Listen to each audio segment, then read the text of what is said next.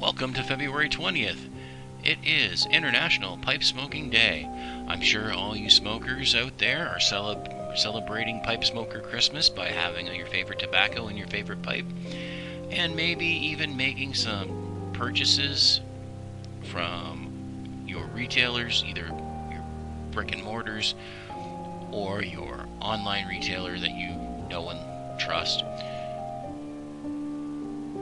I know I will be, if I haven't already. I will be placing an order with the Current Country Squire in Jackson, Mississippi.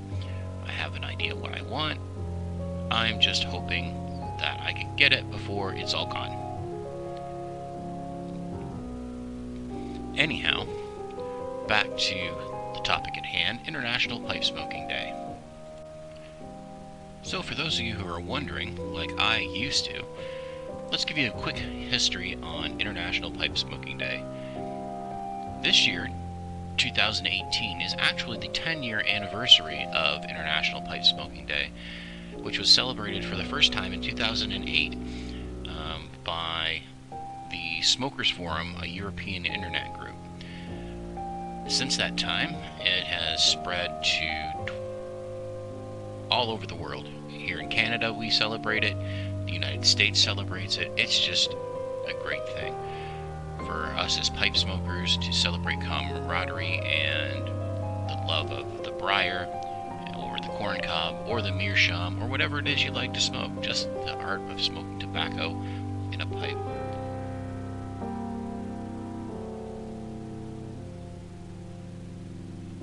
So, there's a brief history. It was started in Europe 10 years ago. Now, this is format that I'm doing is just slightly different. What you're currently listening to, if you're listening to um, the anchor station that I run, you're listening to an intro. In the podcast, you won't you won't get the you'll, you'll get the intro still, but you won't have any break or you actually won't even have a break on the station. But I had to do this a little differently because for International Pipe Smoking Day, I am premiering a recording of a story I did. I've already published this story on my blog, but I wanted it out there in audio form as well. So I figured, why not put it out on International Pipe Smoking Day? So without further ado, please listen to and enjoy The Pipe Smoker's Lament, written by myself, David Allen. Enjoy.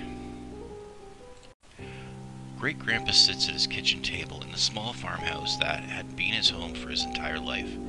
He was running a pipe cleaner through his favorite pipe and enjoying the smell of spent pipe tobacco, pondering the events of his life as he looks at the small child sitting there watching what he was doing.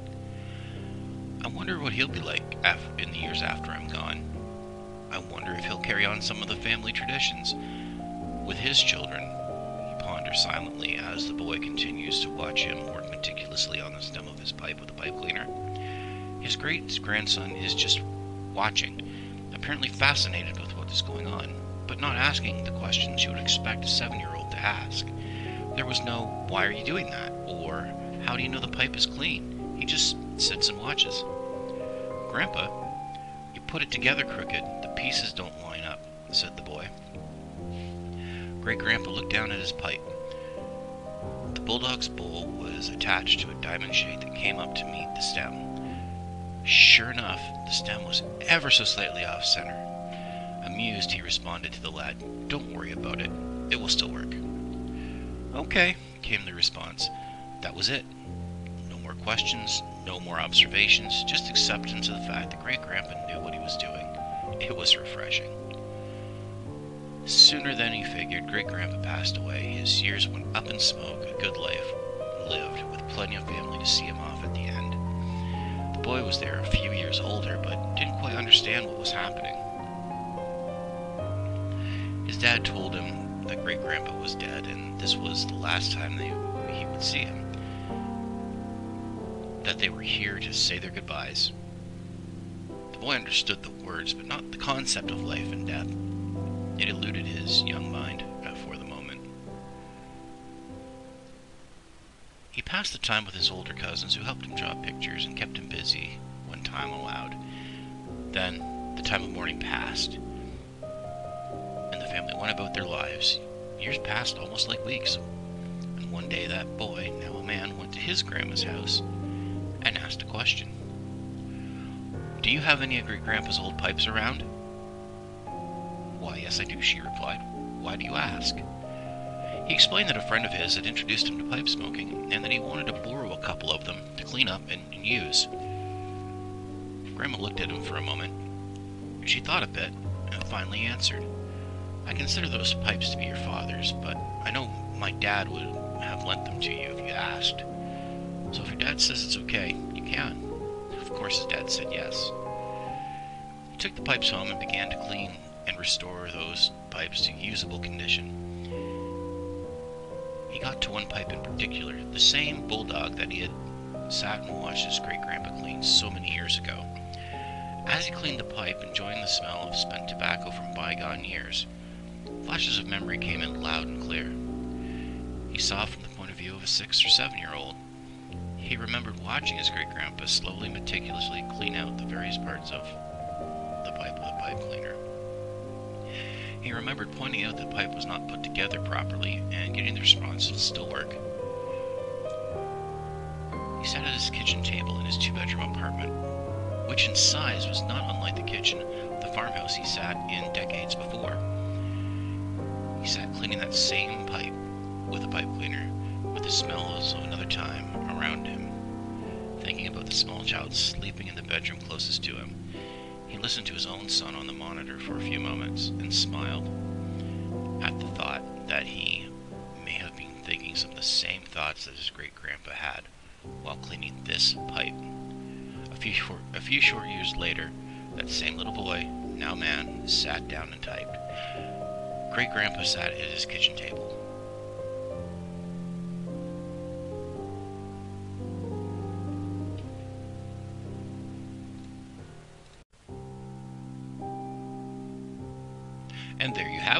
Was the Pipe Smokers Lament, written and read by, in this case, myself.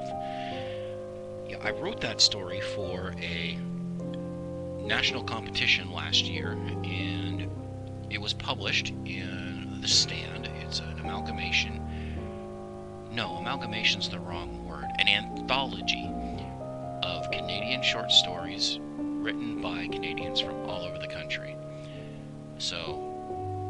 my story went to the second round, which guaranteed a publication in this anthology. The anthology was put out by Polar Expressions Publishing, a small Canadian organization that runs these um, competitions. If you want, have ever wanted to get published, this is a good way to attempt it. I mean, I was lucky.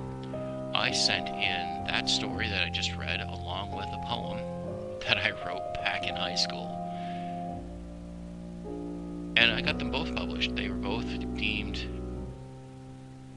good enough to go through to the second round of the competition, which guaranteed them publish, publication in their respective anthologies. I'll be honest, I don't know as much about the po- poem anthology. I know it's published, my poem's published, I know it's out there. I couldn't tell you the title because I'll be honest, I sent that poem in on a total lark. It was a joke. So now my inside joke is out there for anybody who buys Polar Expressions poetry anthology to see. But hey, why not, right? Anyhow, I hope you enjoyed the, the story. Uh, it's obviously based on a memory I have of my great grandfather. Um, the age that I used, seven years old, that was totally wrong. Totally wrong. I was younger. I was a lot younger. I was around six or seven years old when great grandpa passed. I did some little, little quick fact checking after I got the story published, and it was too late to change that detail, so I left it as is. Um, yeah, so that's that. All copyrights and whatnot are retained by me. If you want to use the audio or whatnot, you can contact me you, through Twitter if you'd like at drallen201. That's capital D, capital R, capital A. Uh, there's a contact section on Maple City Pipe Blog. You can use that as well. Um, or you can email me directly at, and that email address is drallen201 at gmail.com. That's what, I use for all my writing and stuff, which includes the pipe blog and even this podcast. So feel free to use it, but ask me first. I retain all rights. Anyhow, again, thank you for listening to the story. I hope you all enjoy it. I would like to hear back from some of you who regularly listen to let me know what you think about this three part format where I do an introduction, I do the body of what I'm going to do, and then I do a conclusion or an ending, so to speak. That's going to change the format of how I record these a little bit, but it may work. Give me a little bit more time, I think, because I've been running short lately. Anyhow, thanks for listening, and good smokes.